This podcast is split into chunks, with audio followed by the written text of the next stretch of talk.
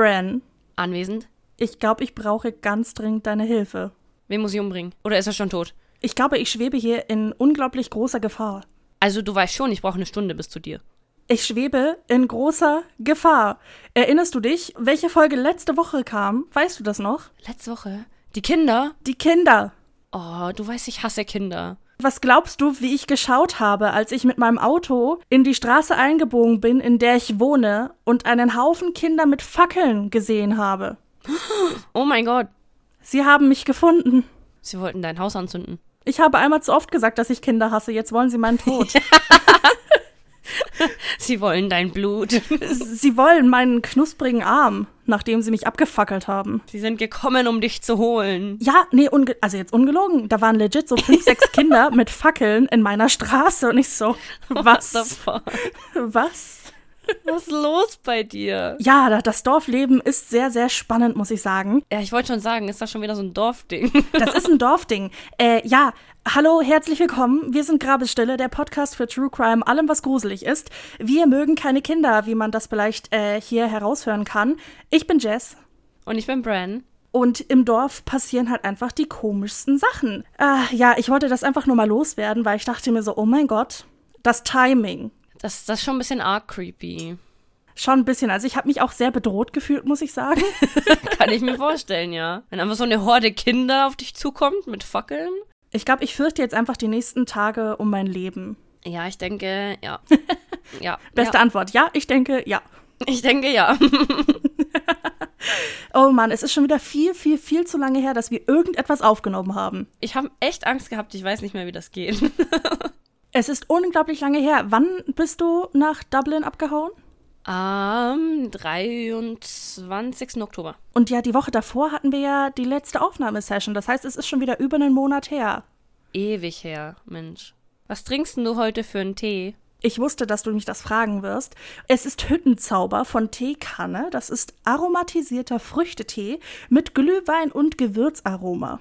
Oh, richtig weihnachtlich. Ja, ich bin schon mega in Stimmung. Also ich schwöre, ich bin schon so hart in Weihnachtsstimmung. Bei mir läuft seit Mitte November nur noch Weihnachtsmusik. Nee, kann ich nicht nachvollziehen. Ich bin echt noch nicht in Weihnachtsstimmung. Vorgestern habe ich ein paar Lichterketten aufgehängt bei mir. Aber das war's dann auch. Also ich sag mir immer, hey Jess, du wartest bis zum 1. Dezember und dann kannst du loslegen. Aber dann sehe ich in den Geschäften die Lebkuchen und Dominosteine und die Dekoration und ich denke mir, Rudolph the Red-Nosed Reindeer. Oh, ich habe da eine ganz wichtige Frage dazu. Ist es arg traurig, wenn ich mir selber einen Adventskalender kaufe? Ich weiß nicht, ob mir jemand einen schenkt, deswegen habe ich mir gedacht, vielleicht kaufe ich mir selber einen. Ist das a thing, dass man so gekaufte Adventskalender verschenkt? Weil ich meine, das letzte Mal, dass ich einen Adventskalender wirklich hatte, war als Kind und ich meine, da habe ich mir natürlich keinen gekauft. Hä, doch, das ist voll das Ding. Also, man schenkt sich gegenseitig so Adventskalender. Also, entweder machst du einen für deine Friends oder Family oder du schenkst einen. Also ich verstehe es, wenn du den Adventskalender selber machst, aber wenn du ihn kaufst, dachte ich, dass die Leute die normalerweise nur für sich selber kaufen.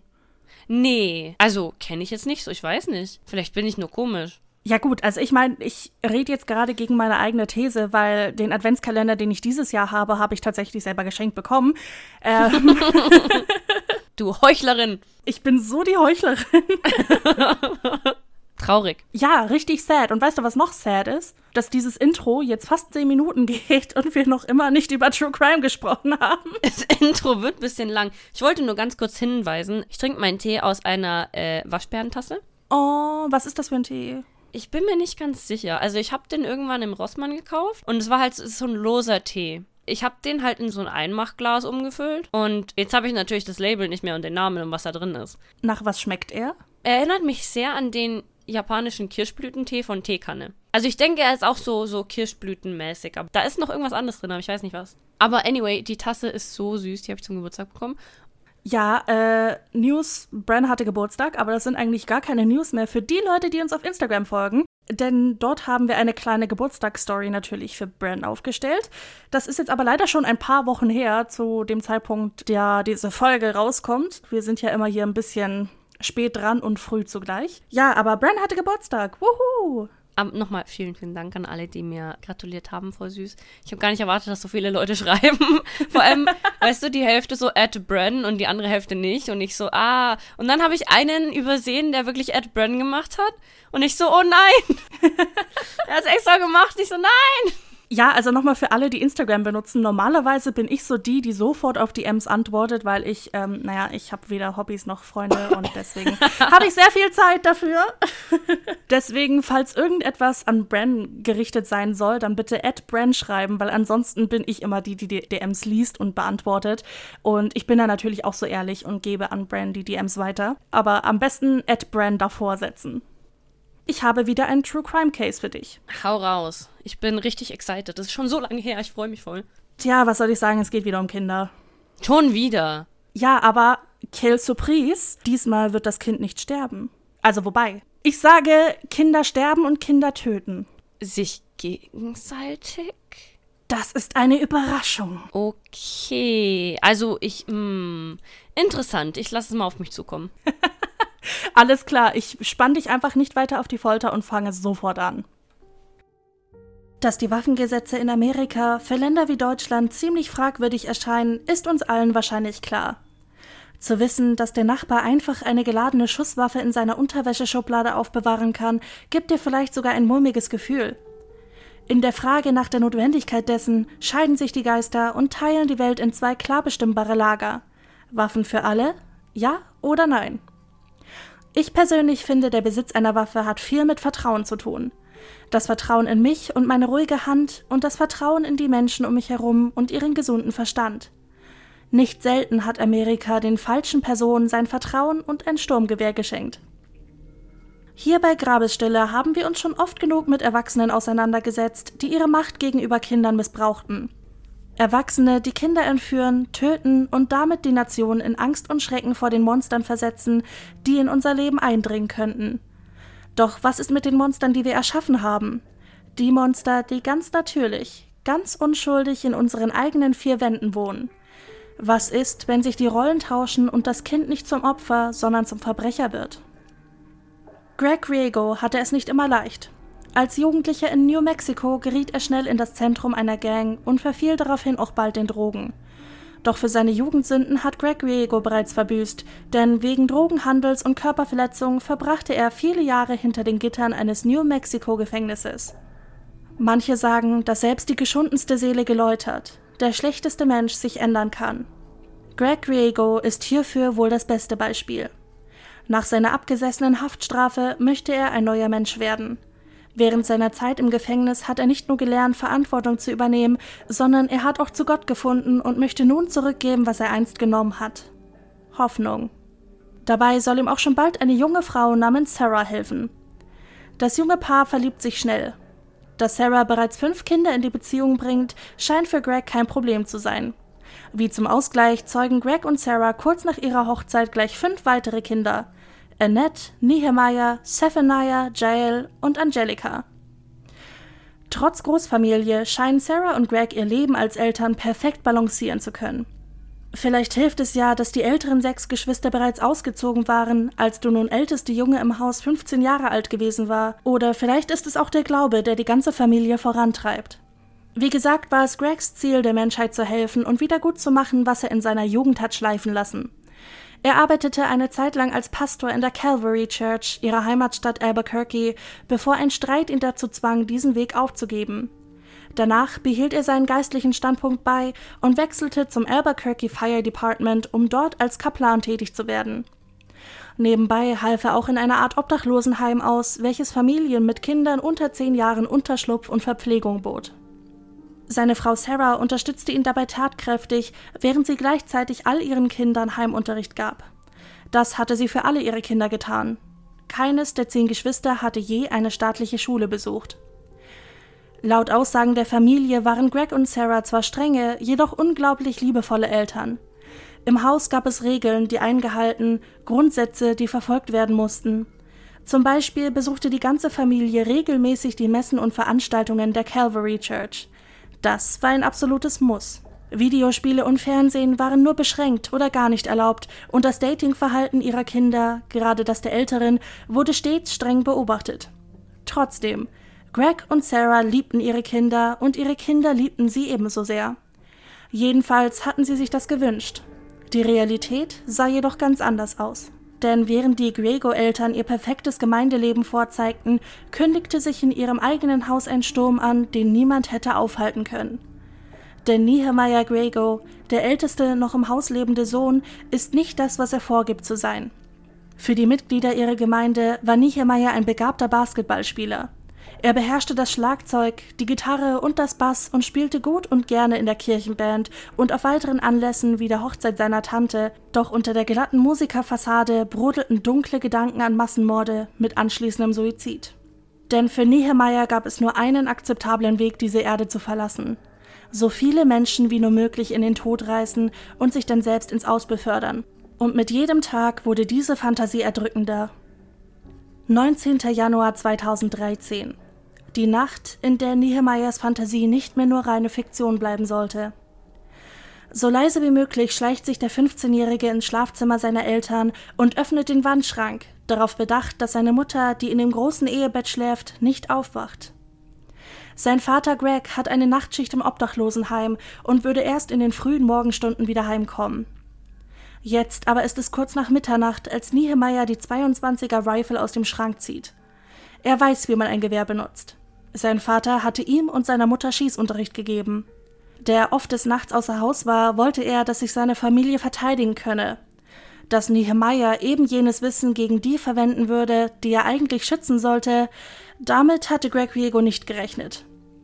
In Gedanken lebt Nehemiah noch ein paar Stunden in der Vergangenheit. Er denkt an den Streit, den er kurz vor dem Zubettgehen mit seiner Mutter hatte. Niemand weiß, worum es sich in diesem Streit gedreht hat. Niemand weiß, warum dies gerade der letzte Tropfen war, der das Fass zum Überlaufen brachte. Er denkt an den Streit und zielt mit der nun geladenen Rifle auf den schlafenden Körper seiner Mutter. Ob Sarah Grego noch einmal aufwachte, bevor der tödliche Schuss sie traf, ist nicht bekannt. Man kann jedoch nur hoffen, dass sie schlief, als die Kugel eintraf, dass sie ihrem eigenen Sohn, ihrem Fleisch und Blut nicht in die Augen sehen musste, als er mit kaltem Blick den Abzug betätigte und dem ersten Menschen in dieser Nacht das Leben nahm. Mit drei weiteren Geschwistern im Hause blieb Nehemiahs Tat nicht lange unbemerkt. Erschrocken von dem Lärm wachte sein neunjähriger Bruder Zephaniah auf und betrat zögerlich das Schlafzimmer der Mutter. Als er sie nun dort liegen sah, mit dem Gesicht voller Blut, dachte er, er sei in einem schrecklichen Albtraum gefangen. Zephaniahs kleiner Kinderkopf konnte eben noch nicht realisieren, was er dort sah, und vor allem, dass das dort vor ihm real war.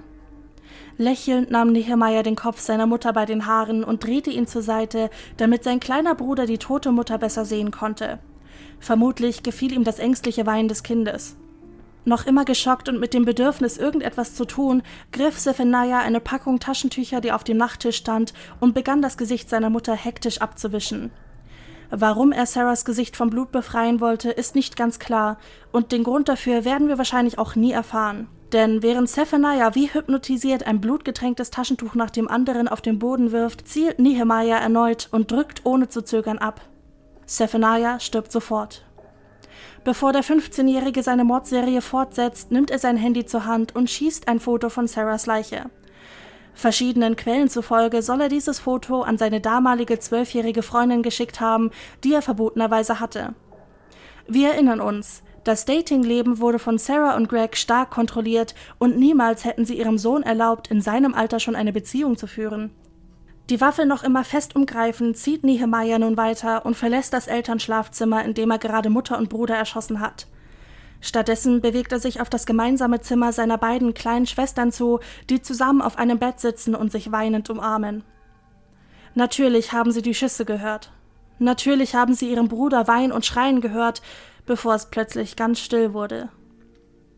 Mit zwei Kopfschüssen tötet Nehemiah die fünf Jahre alte Jael und die gerade einmal zwei Jahre alte Angelina. Und nun heißt es warten. Mit aller Ruhe dieser Welt, einer Ruhe, die ein Vierfachmord normalerweise nicht mit sich bringen sollte, nimmt Nehemiah die Stufen hinunter ins untere Stockwerk und setzt sich ins dunkle Wohnzimmer.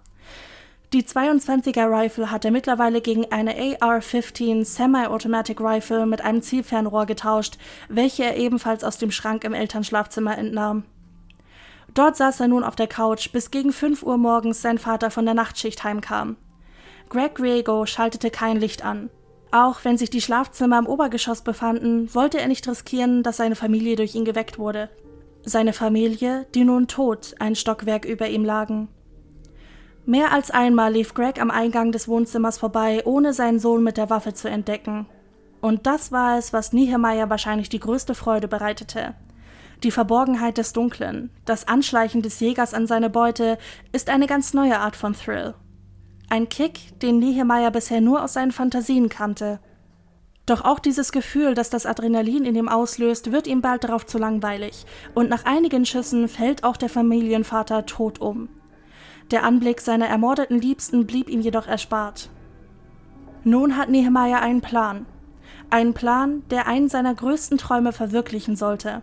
Zuerst würde er zu seiner Freundin fahren und ihre gesamte Familie erschießen, so wie er es gerade mit seiner getan hatte.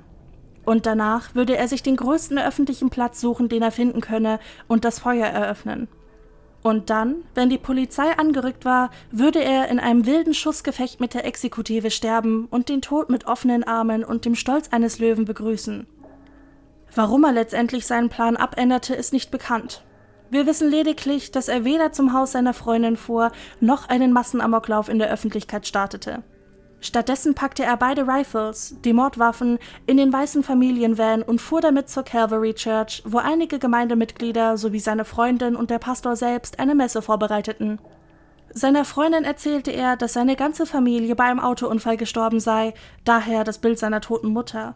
Und nach einiger Zeit erzählte er auch anderen Mitgliedern der Gemeinde diese Lüge. Von Mund zu Mund wanderte die Geschichte des armen Waisen, bis daraufhin der Pastor sie hörte. Als er Nehemiah darauf ansprach, antwortete dieser vage, dass seine ganze Familie tot sei. Wenig alarmiert durch diese Aussage vollführte und beendete der Pastor zuerst die Messe am 19. Januar 2013. Doch schließlich entschied er sich doch dazu, dieser mysteriösen Antwort nachzugehen. Unter den Gemeindemitgliedern befand sich ein sich bereits im Ruhestand befindender Homicide Detective, den der Pastor schnell um Hilfe bat. Zu dritt fuhren der Pastor, der Detective und Nehemiah Grego zum Haus der Familie, die immer so aktiv am Gemeindeleben beteiligt war. Kurz bevor sie in die Straße der Gregos einbiegen konnten, machte sich die lange Berufserfahrung des Detectives bemerkbar. Er kann es sich bis heute nicht erklären, aber an eben jenem Tag erfasste ihn ein unglaublich starkes, negatives Bauchgefühl. Irgendetwas sagte ihm, dass er etwas vorfinden würde, für das er nicht bereit war. Und er hörte auf seinen Bauch. Der Detective rief die Polizei noch bevor sie das Haus von Nehemiahs Familie erreicht hatten. Erst als die Unterstützung angerückt war, wurde Nehemiah aufgefordert, die Haustüre zu öffnen. Freiwillig und gelassen benutzte Nehemiah seinen eigenen Haustürschlüssel und öffnete dem Beamten die Türe in die blutige Hölle. Danach ging alles sehr schnell. Nach dem Fund der Leichen wurde Niehemeyer festgenommen und gestand auch bald darauf, die Morde verübt zu haben. Der Grund dafür sei tatsächlich der Streit mit der Mutter am Abend davor gewesen. Worum es dabei jedoch ging, hat er bis heute nicht verraten. Niehemeyer Grego plädiert während des Prozesses auf Unzurechnungsfähigkeit und wird in eine staatlich-psychiatrische Einrichtung verwiesen. Im Oktober 2015 jedoch ändert Grego sein Plädoyer und steht zu seiner Schuld. Nach dem Gesetz in New Mexico ist es dem Gericht erlaubt, auch minderjährige Straftäter im Falle von Mord nach dem Gesetz für Erwachsene zu bestrafen. Die Todesstrafe ist jedoch nicht verhängbar, sollte der Täter zur Zeit der Tat minderjährig gewesen sein. Auch ist eine Haftstrafe ohne Aussicht auf Bewährung nicht erlaubt. Der Richter jedoch setzt seine Hoffnung in Nehemiah. Seiner Meinung nach sei der mittlerweile 18-Jährige behandlungsfähig und könne noch nach Jugendstrafrecht behandelt werden. Am 11. Februar 2016 schickt er Niehemeyer in eine Jugendstrafanstalt. Diese sollte er mit 21 Jahren verlassen dürfen. Dem stimmten jedoch nicht alle zu. Die Richterin Alyssa Hart setzte eine 75 Seiten lange richterliche Verordnung auf, in der sie belegt, dass Niehemeyer selbst mit 21 noch nicht behandlungsfähige Ansätze zeigen würde und demnach dennoch nach dem normalen Strafrecht behandelt werden sollte. Somit erwarte ihn eine Haftstrafe von 120 Jahren. Sein Strafverteidiger leistete jedoch alle Arbeit und schaffte es, einen Kompromiss mit dem Gericht auszuhandeln. Demnach solle Niehemeyer lediglich drei lebenslange Haftstrafen plus sieben nachfolgende Jahre im Gefängnis verbringen, zusammen mit einer intensiven Therapie. Im August 2019 wurde dieses Urteil offiziell verhangen. Die 2476 Tage, also fast sieben Jahre, die er bereits in der Jugendstrafanstalt abgesessen hatte, sollen ihm jedoch angerechnet werden. Nach dieser Rechnung bleiben Niehemeyer noch 30 Jahre, mittlerweile nur noch 28, bis er die Aussicht auf Bewährung haben könnte. Da Nehemiah zur Zeit der ersten Verhandlung gerade einmal 15 Jahre alt war, stand ihm die Wahl zwischen einem Strafverteidiger oder einem anderen Erwachsenen frei, der ihn bei der Vernehmung unterstützen sollte. Diese Rolle hätte seine ältere Schwester Annette gerne übernommen. Nehemiah jedoch verzichtete auf jegliche Art von Verteidigungshilfe und stellte sich den Befragungen ganz allein. Heute befindet sich Nehemiah im Lea County Correctional Center, wo er seine Haftstrafe noch eine ganze Weile absitzen muss. Trotz seiner Taten hat Nehemiah die Unterstützung seiner Familie sicher. Sowohl seine Tante Regina, die sein gesetzlicher Vormund wurde, als auch seine Schwester Annette und sein Onkel Eric, der selbst als Beamter arbeitet, stehen ihm zur Seite. Sie trauern auf ihre ganz eigene Art um die Verstorbenen, doch sind sich sicher, dass Nehemiah schwerste psychische Probleme hatte, die ihm die Verantwortung für sein Handeln entziehen. Sie möchten nicht, dass die Medien ihn als Monster darstellen, wenn er doch nur ein Junge mit einer gebrochenen Seele war. Viele sind sich sicher, die Art der Erziehung, das Abkapseln von der normalen Gesellschaft sind Gründe für Niehemeyers Tat. Durch den Heimunterricht hatten weder er noch seine Geschwister Kontakt zu anderen Jugendlichen und Kindern in ihrem Alter oder wurden stark darin eingeschränkt. Niehemeyer soll auch heimlich Videospiele gespielt haben, was seine Eltern ihm eigentlich verboten hatten. Zu seinen Lieblingsspielen gehörten GTA und Call of Duty Modern Warfare. Für viele ist die Unterdrückung dunkler Fantasien in Kombination mit brutalen Videospielen ganz klar der Auslöser für Niehemeyers Verhalten. Doch wie sieht es da bei dir aus, Bran? Wer ist Niehemeyer deiner Meinung nach? Monster oder gebrochene Seele? Schwierig, schwierig, schwierig. Hat er das zugegeben, dass er schon immer so Gedanken hatte oder, oder woher wissen wir das? Ja, also das hat er dann zugegeben. Der war ja dann auch sehr lange in Therapie mit erst Kinder- und Jugendpsychologen etc. und hat auch recht lange unter Befragung gestanden von der Polizei. Also der hat das dann zugegeben. Ich hatte es zwar in der Story schon erwähnt, aber sein Lebensziel, sage ich mal, war sozusagen wirklich ein Selbstmordattentäter zu werden. Er wollte einen Massenamoklauf starten, theoretisch einfach einen Massenmord und dann im Gefecht mit der Polizei sterben. Das war so sein, sein Lebensziel, sage ich mal. Also, vielleicht bin ich jetzt nicht unbedingt der netteste Mensch, wenn ich das jetzt so sage, aber ich, ich hätte jetzt schon Monster gesagt. Verständlich, ja. Ganz ehrlich, äh, sorry, aber war schon ein bisschen arg kaltblütig. Ich stimme dir da auf jeden Fall zu, aber da muss ich auch sagen, wer solche Fantasien hat und wer das als Lebensziel ansieht, beziehungsweise als etwas, was man unbedingt machen muss und als Traum hat, der ist ja ganz klar nicht psychisch gesund. Ja, ja, natürlich. Aber was mich halt wundert, ich meine, ist das nicht irgendwie vorher äh, rausgekommen? Also hat das vorher niemand bemerkt? Anscheinend nicht. Naja, wer hätte es denn bemerken sollen? War schon eine große Familie, es hätte schon jemand merken können. Ja, aber redest du mit deiner Familie über deine Fantasien? Jetzt mal nicht Mordfantasien oder so, aber würdest du sowas deiner Familie antrauen? Nee, ja, ich meine, wenn du niemand anderen hast, weißt du. Ja, aber das sind halt auch so Dinge, die sagt man ja nicht einfach. Ja, okay, aber wusste seine zwölfjährige Freundin davon? Ich weiß nicht, ob sie vorher davon wusste, aber er hatte ihr ja das Bild von dem Kopf seiner Mutter geschickt und anscheinend soll er ihr dann auch noch eine Nachricht geschickt haben, in dem er halt gesagt hat, so und jetzt ähm, fahre ich hier los und erfülle mir diesen Traum und bringe halt voll viele Menschen um. Ich weiß aber auch ehrlich gesagt nicht, zu wie viel Prozent ich das wirklich bestätigen kann, dass das so passiert ist. Also auch, dass er das Foto geschickt hat, ist mehr so ein Wahrscheinlichkeitsding. Es wird nicht zu 100 Prozent bejaht, dass es passiert ist. Es ist mehr so ein inoffizielles Statement, das sich aber sehr oft wiederholt hat. Und deswegen möchte ich hier den Disclaimer geben, für diese Nachricht ist auf jeden Fall keine Gewähr. Ich denke, uns ist allen klar, dass der psychische Probleme hatte. Schon, würde ich jetzt mal behaupten, ja. Aber ich finde das schon krass, wie lange sich das gezogen hat. Es war doch 2013 oder nicht und jetzt kam das Urteil erst 2019 oder was? Ja, genau. Das Ding ist halt, dass er erst nach Jugendstrafrecht bestraft wurde. Also nur in Mordfällen können die sich aussuchen, ob sie jetzt nach Jugendstrafrecht entscheiden oder nach normalem Strafrecht. Und erst ging es nach Jugendstrafrecht und dann hat einer gesagt, so, nö, ich glaube jetzt einfach nicht, dass der Typ so psychisch noch da ist, dass man ihn heilen kann, sozusagen, so dass er wieder in die Gesellschaft eingegliedert werden kann. Ich möchte, dass er jetzt noch normal im Strafrecht bestraft wird. Und deswegen wurde das Ganze nochmal aufgerollt und nochmal geändert. Also eigentlich das Urteil kam in 2016, glaube ich, 2016 zustande. Trotzdem krass. Aber können wir erstmal drüber reden, wie die einfach zehn Kinder hatten? Ich wusste, dass du dich daran aufhängen wirst. Also, wer macht denn sowas? Ich möchte nur auf unseren Andrea Yates-Fall nochmal anspielen. Man hat so viele Kinder, wie Gott es möchte. Nein, nein, nein, nein, nein, so läuft das nicht. Ich verstehe dich da total. Also zehn Kinder könnte ich nicht, muss ich sagen. Und die hat ja auch alle Kinder homeschooled, also Heimunterricht gegeben. Naja, vor allem, die hatte ja schon vorher fünf Kinder. Und dann hat die mit dem einfach nochmal fünf Kinder. Ja, easy. Also, du, ich weiß nicht, aber ich komme schon mit mir selber nicht klar manchmal.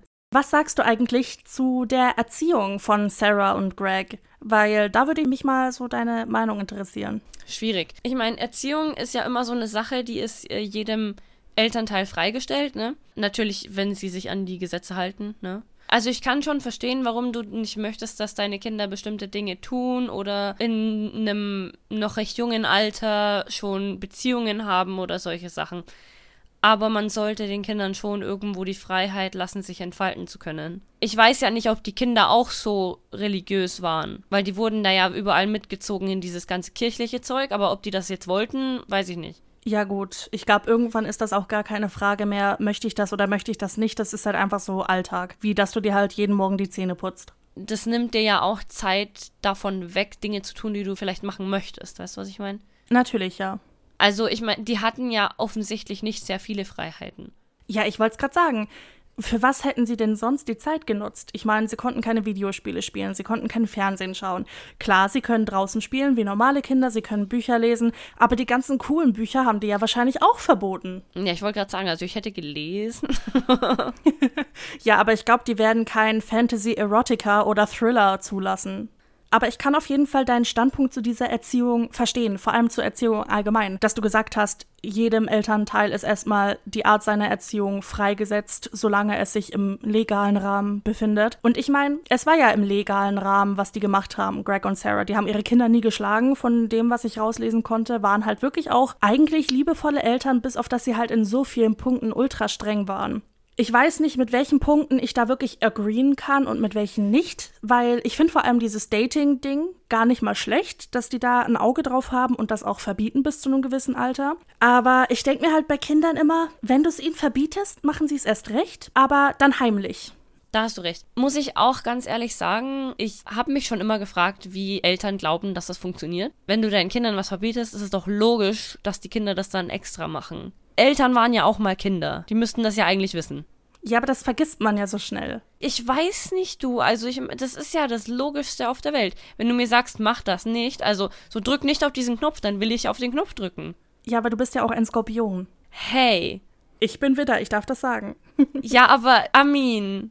Ich verstehe, was du meinst besonders im Alter, so 14, 15, Pubertät und solche Sachen und äh, kurz danach, dann willst du sowas ja schon experiencen. Und wenn du das dann deinen Kindern verbietest, dann kannst du ja nicht erwarten, dass es was wird. Das ist so das, worauf ich eigentlich hinaus wollte, mit dem, er war halt direkt in der Pubertät drin. Da möchte man halt einfach ein bisschen rebellieren und man möchte halt sich auch finden.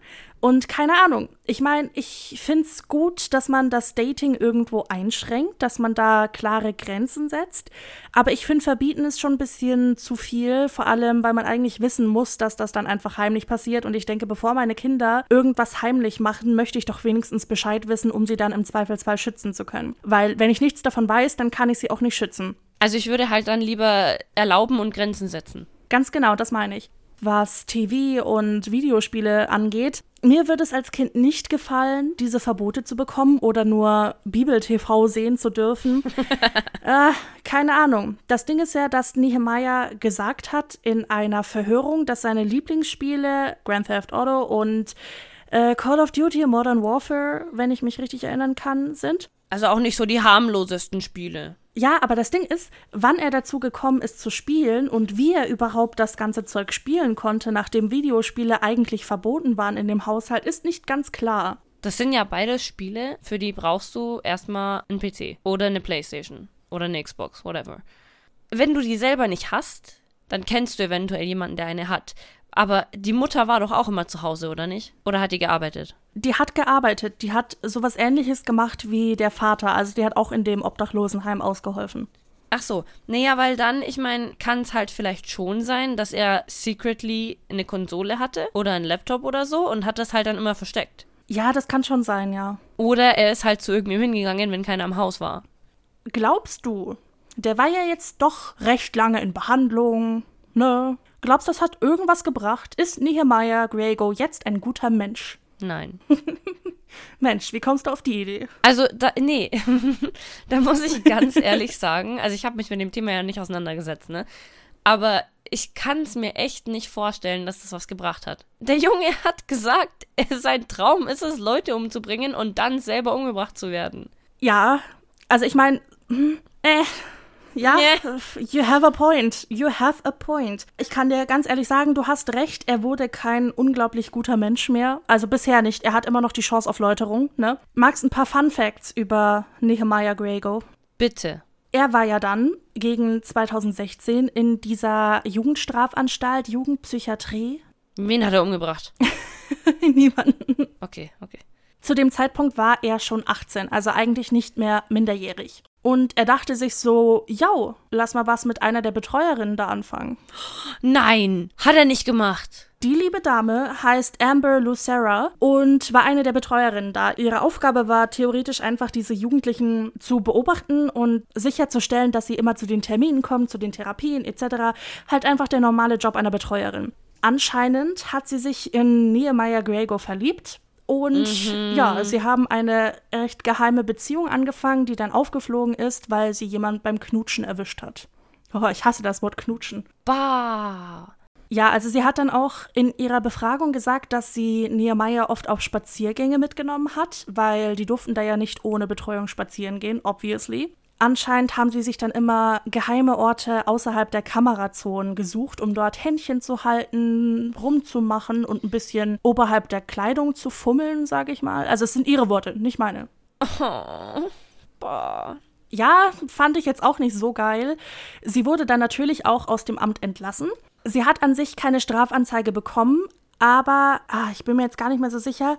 Sie wurde auf jeden Fall wegen erstmal Ausnutzung ihres Amtes natürlich verurteilt und wegen, ich weiß nicht, warum er noch vor Gericht als Minderjähriger gezählt wurde, obwohl er zu dem Zeitpunkt eigentlich schon 18 war. Aber es wurde trotzdem etwas wegen halt einer Beziehung zum Minderjährigen gemacht. Aber sie wurde recht schnell wieder entlassen. Sie durfte halt nur nicht mehr ein Amt dergleichen annehmen. Fair.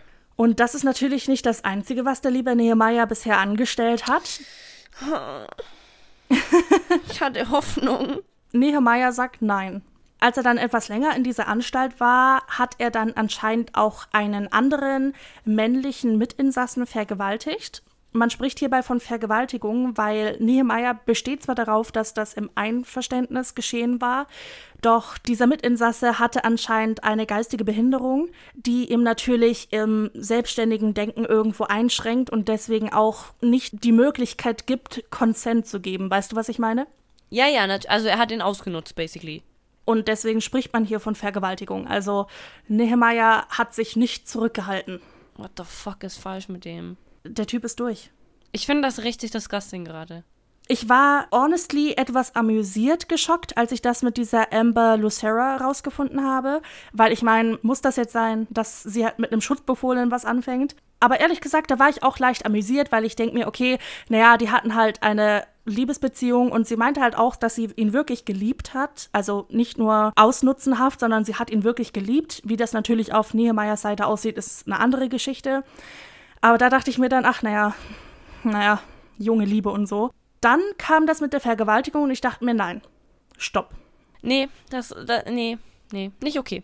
Also da war ich dann komplett raus. Sowas ist einfach unglaublich schrecklich, Menschen so auszunutzen, die sich nicht wehren können, weil sie geistig dazu nicht in der Lage sind. Also da kriege ich honestly gerade etwas Gänsehaut, wenn ich so darüber nachdenke. Ja, mir, weißt du, mir läuft so ein, so, ein, so ein Schauer über, weißt du, was ich meine? Ja, ich finde das halt wirklich einfach ekelhaft, dass Leute überhaupt auf die Idee kommen, sowas zu tun.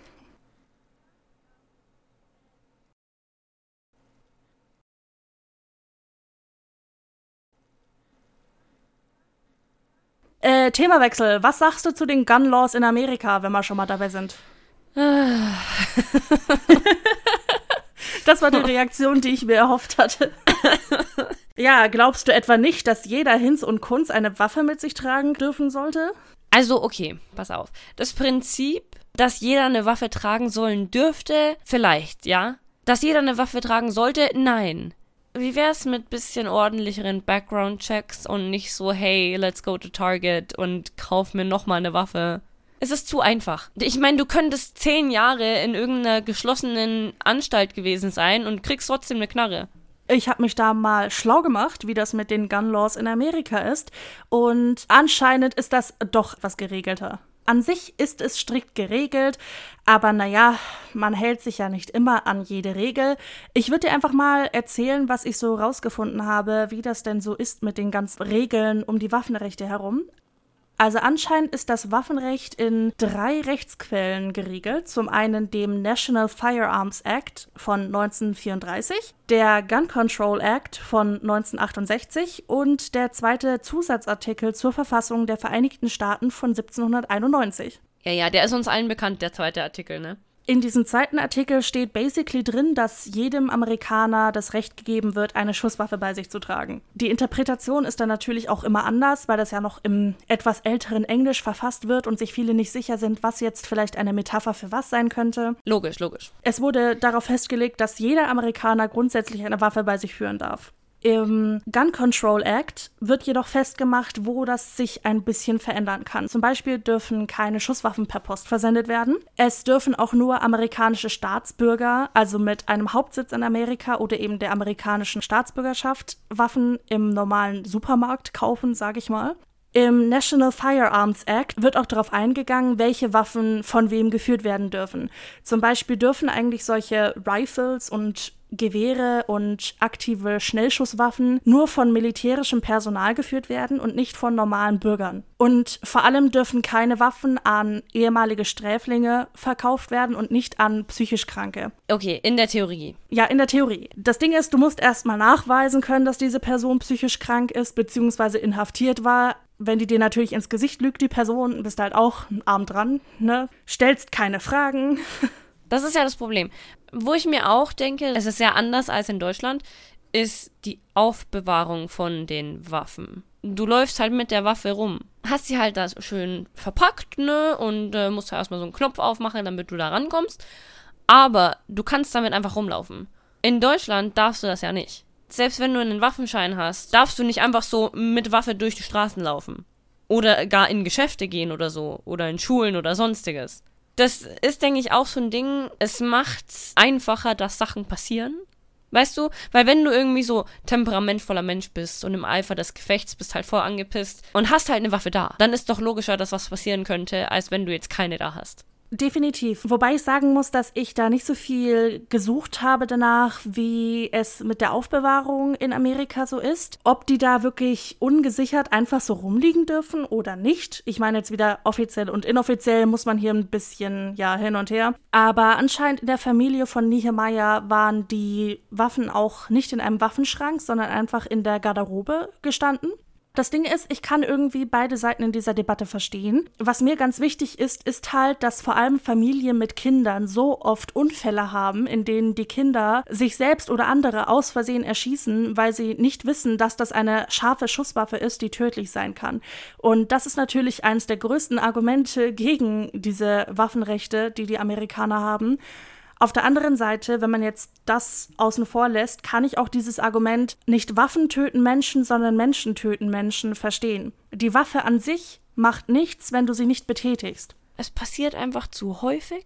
Ich verstehe nicht, wie man da immer noch drauf bestehen kann, auf diesem ganzen Waffenzeug, wenn so viele Dinge schon passiert sind. Ich meine, schau dir die Statistiken an ja, deswegen bin ich da auch in meiner Meinung sehr vehement, dass ich sage, ich finde, dass es so wie in Amerika nicht sein sollte, dass einfach jeder theoretisch eine Waffe holen kann, wenn er sie möchte. Und finde, dass da auf jeden Fall sehr viel striktere Rechte eingeschoben werden müssen. Das heißt, erst einen Waffenschein machen und dann nur mit dem Waffenschein eine Waffe kaufen können, die man dann auch nur in einem Haushalt mit einem Waffenschrank aufbewahren darf. Sowas wie in Deutschland theoretisch jeder könnte eine Waffe besitzen, aber nicht jeder wird es tun. Waffen sind schon wieder so ein schwieriges Thema. Echt schon wieder so ein richtig. Warum suchst du dir solche Themen aus? Ja, weil ich dachte, jetzt haben wir vier Wochen nicht aufgenommen, jetzt muss ich dich doch ein bisschen hier aus der Reserve locken, Mensch, damit wir wieder reinkommen. Jetzt musst du so ein richtig hartes Thema nehmen, damit die Leute gleich wissen, wo ich stehe, auf welcher Seite, damit sie mich judgen können. Ja, hallo? Bevor du dich hier wieder reingewöhnst und dich die Leute dann rausmobben, dann lieber jetzt, wo du wieder frisch drin bist. mich rausmobben aus meinem eigenen Podcast. Das ist Business, Baby, Business. das ist die richtige Stimmung für die Fun Facts, oder? Ja. Oh Gott, da habe ich mich schon so drauf gefreut. Echt? Ja. Ja, wenn du dich dann so drauf gefreut hast, Bran, Ja, bitte. sag mir eine Zahl zwischen 1 und 38. 23. Fun Fact Nummer 23. Ted Bundy verweigerte die letzte Mahlzeit, die Todestraktinsassen vor ihrer Exekutierung wahlweise vorgestellt bekommen. Also bekam er die Standardmahlzeit von Steak, Eiern, Kartoffelpuffern und Toast vorgesetzt, doch rührte dies nicht einmal an. Can't relate, ich hätte das alles so hart devoured. Same. Can't relate. Ich hätte das einfach, das hätte ich inhaliert. Schwör. Was wäre so deine letzte Mahlzeit? Oh, ne, okay, stopp. Bevor ich mich jetzt Oute Bevor dich, komm.